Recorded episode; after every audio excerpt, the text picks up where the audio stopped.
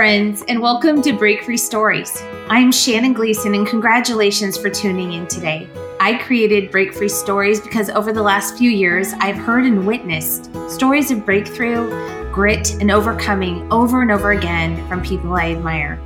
I realized I wanted to collect all of these stories and keep them in one space to inspire more freedom for others in my life, my coaching circles, the audience here, which is you. My own story is full of breakthroughs. I'm a single mother of four great kids two boys and two girls. One amazing son of mine experiences disability. I'm a survivor, a trauma survivor. I'm also a contender, breaking off a lifelong battle with anxiety and an addiction to food. I'm a business leader. I launched my own business eight years ago, and it's forever changed my life. All these breakthroughs have introduced me to others with parallel stories, including the Break Free Tribe, where our community lives out daily courage, we envision our best lives, and where we share stories of freedom and health. Today's episode is a little different. On this podcast, sometimes we will have guests, and sometimes I will highlight a topic or story from my own life that has helped me break through. Being a special needs mom has shaped my life tremendously. 14 years ago, I was expecting my second child. I was also expecting all the dreams that we have as moms when we're expecting, right? His brother, his older brother, had been born just a year and a half prior. He was a very precocious baby entering toddlerhood. And I was expecting another nine pound, four ounce baby. However, when Alex was born, he was only six pounds even. It was that moment when he was weighed, I knew something was wrong. That was followed by multiple trips to Children's Hospital, hospitalized twice. Alex just couldn't eat. And when he did eat, he threw it up and he had severe reflux. He was also diagnosed with failure to thrive, which I took as a personal attack on my motherhood. He was dropping weight alarmingly. I will spare you the details of what that looked like in a newborn baby.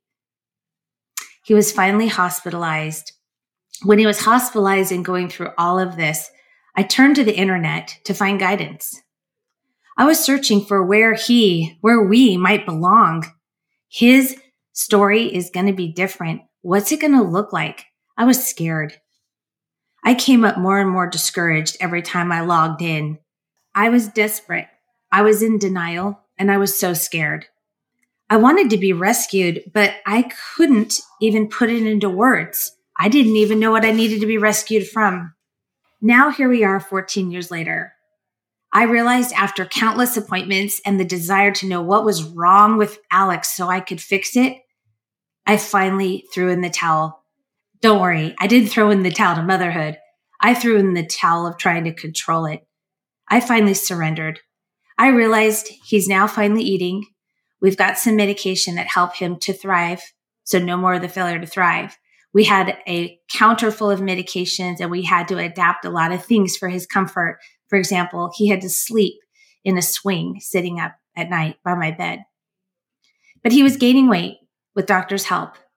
We didn't have a real diagnosis back then, and I didn't have really a, a, a niche or a group of moms that I could call on. But I was sacrificing. I was sacrificing while I was living in that fear and trying to control. Before I surrendered, I realized I was sacrificing living our life. I was sacrificing time with my family. I was sacrificing living our best life. I was trying to fix something that maybe didn't need to be fixed at all. Maybe it was time for me just to love this child that God has given me. So we brought him home, accepted the beautiful boy that God made him to be, calendared some weekly therapies for early intervention and stopped living in control and fear. Now, 14 years later, I've, I've, thought back on the three things that I needed to hear and still need to be reminded of today. And I'm going to share them with you now. Three things I needed to hear as a special needs mom or mom of a child who experiences disability. Number one, this child is no mistake. Did you know that God has a purpose and a plan for your child? Your child is set apart on purpose. This is part of your child's story and your story like it or not, seatbelt on, here you go for the best, most exhilarating time of your life. When I realized that Alex was no mistake and that he was made on purpose, I adjusted my expectations. Yeah, I did not get that really healthy, robust baby. So what I did is I asked God how to adapt these expectations and embrace the child that was right in front of me. I wanted to see my son. I wanted to see Alex the way God sees him. I remember being in the hospital and he was so fragile and I cried out to God and I said, I am not connecting with this baby. He's not returning my smile. He's not even returning my gaze. And the Lord said to me, it will come. And I, and I, and it did. It has. God gave me the eternal perspective, which means how does God see this situation right now? How does God see Alex in this world? Surely God has a plan and he uses all the things for good. That includes this son of mine. It's part of his plan for good on this earth. Also, another truth that came to mind as I was reaching out for God's hand in a really scary time was that what God has started, he will see it through and finish it.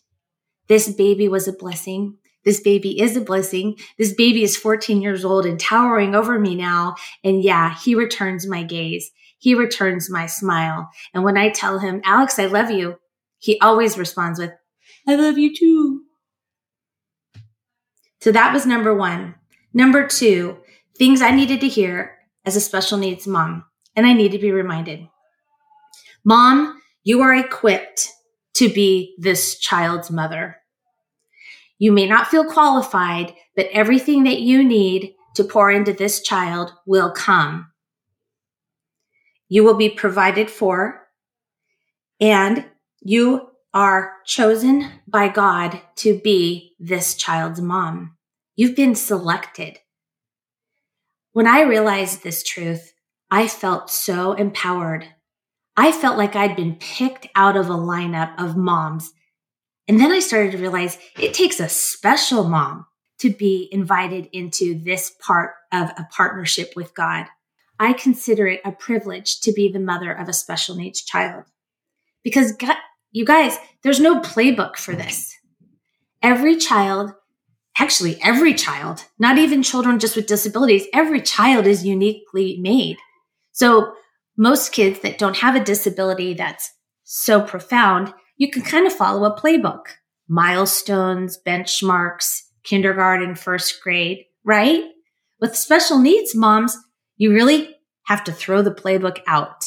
And you know what that does? It increases your dependency on God to be the coach. You don't need the playbook. He's giving you the plays as you need them. Another thing that I realized when I realized I was being equipped and that I am equipped and I'm chosen is I'm aware of how God intends to make us an example of his goodness as the mom. So here I am in this role as a mom, and I'm part of a world that isn't always accepting of children like my son. So I got to decide how do I want to show up? Do I want to show up burdened by this child? Or do I want to show up overjoyed by this child, sharing this child with the world around me? I realized then that I'm an agent to make an impact in this world. When the kids were little, Alex had a younger sister and then another sister. So I had the two boys and then the two girls. We would often go to Disneyland on the weekends because we were raising the kids in Southern California. My grandmother was generous enough to give us passes for Christmas each year. When we were at Disneyland, I was very, very keenly aware of the people that were staring at us because honestly, you guys, we sort of looked like a circus show. I was morbidly obese at the time.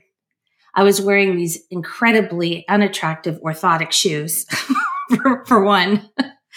I was pushing a double stroller. I had my precocious toddler, William, on a leash because honestly, if we didn't have him on that leash and we were so distracted by the other three, we would have lost him in a heartbeat. And I had the baby Bjorn on my chest with Lucy. We got a lot of stares. But you know what I realized? Because I was leaning into the truth that I am called to be the mother of this child, Alex, and his siblings. I realized that I get to make, create a better story, not only for ourselves, but for all of the people that set their gaze upon us. I get to change their hearts. So instead of hollering at William if he gets a little far away from the group, I say, well, where's mom? Or if we're in line and Alex, my son with disability, who has a hard time with personal space, he keeps bumping up to the woman in front of us in line, kind of grazing up against her, shall we call it derriere. The woman looks around, sees our kind of messy family, and I look at her and I smile and I say, he must be a butt guy. And everyone laughs. So what others might see as overwhelming, oh my goodness, I can see people counting the children and then looking me up and down, unhealthy mom. Instead, I look at their face, I smile as if to say, aren't I blessed? Isn't this great? Point number three. Third thing that I needed to hear as a special needs mom and need to be reminded of let community in. One of the biggest blessings that I have considered when I look back at the 14 years of being Alex's mom, kind of going along with number two, how he will provide for our needs, is the incredible, beautiful people that God has brought in our path. Sometimes, like I said, I wanted to be rescued and I didn't know how. The right people showed up, starting with my mom saying, I don't want to overstep, but I think you need a, a second opinion or it's the bus driver who shows up on the first day and I'm so scared to send my little Alex off on the bus to a big school without his mom. Or maybe it's the Sunday school who isn't quite sure what to do with Alex and his unique needs. But of course, they want to be the home of the church, but not quite sure where he goes. We have had incredible community. We have people coming into our home all the time to support me and support Alex and our family. And we love them like family. In fact, just this last week, one of Alex's aides from the time we lived in Henderson, Nevada was in town. She actually wasn't even nearby in town. She was a couple hours away. She wanted to go out of her way to come by to see Alex. I'm not kidding. I feel like I need to create this boy a fan page. Maybe it's time for Alex to have his own Facebook page. But gosh, the community is God's hands and feet. They come into our home, they support me, they further equip me, and I don't feel alone in the journey because sometimes being a mom of a special needs child can be very lonely.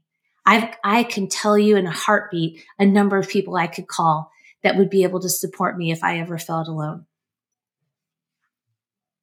We've moved a lot through the years. That's another thing that we've had to take on. but gosh, I look back and every time we've moved, I've had to recreate a support network for us. God has always shown up. But I have to tell you, I've done my part. I'm advocating for Alex in a loving way, giving people time and space to kind of come alongside us, giving others the benefit of the doubt, because it takes a minute for people to realize how, how they can support us. We've moved a lot. We've had to start over. But now I'm at the point where I say, Lord, who do you have for us next? Where are you taking us next? And now it's almost a point where I'm like, where do you want us to put our impact in this world? Going back to this child is created for his purpose. And that includes me and his brother and his sisters. So we have moved and we have rocked it because God has just gone before us. Have you ever felt like your child was a mistake? Have you ever felt like you've done something wrong and that's why you have the child you have? Or do you feel like your child is a punishment?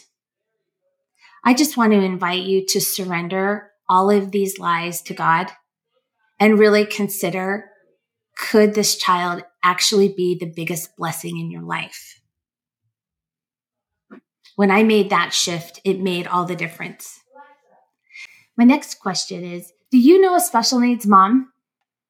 How about you pass along this encouragement to her today? Let her know that you've got a friend named Shannon that you want her to meet. Let her know that her child is set apart for good on purpose. Let her know that she is equipped to be a great mother. She's been called. It's a privilege. Let her know that she can lean into community. And gosh, you're an example of that if you're willing to share this with her. These three areas of thinking, of shifting, created radical breakthrough in my own story as a mother, as the leader in creating the best life for my family and honestly, the families around us. We recognize that we are here to create an impact for the kingdom. Thank you so much for joining Break Free Stories. Are you inspired by today's story? Are you ready for your breakthrough? Do you know someone who has a breakthrough story that I would love to hear? Click the link in the show notes or book a time for us to talk about your breakthrough story on my calendar. The link can be found on my bio on Instagram and Facebook. Also, I would love it if you would leave a review. Those are super fun to go back and read, and I love the feedback. Remember, break free is possible. It's your turn. You can join my team today. We are the Break Free Tribe.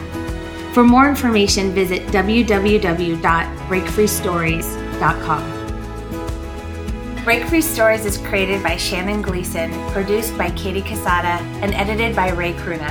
Production assistance by Aaron Baldy. For more information, visit www.breakfreestories.com.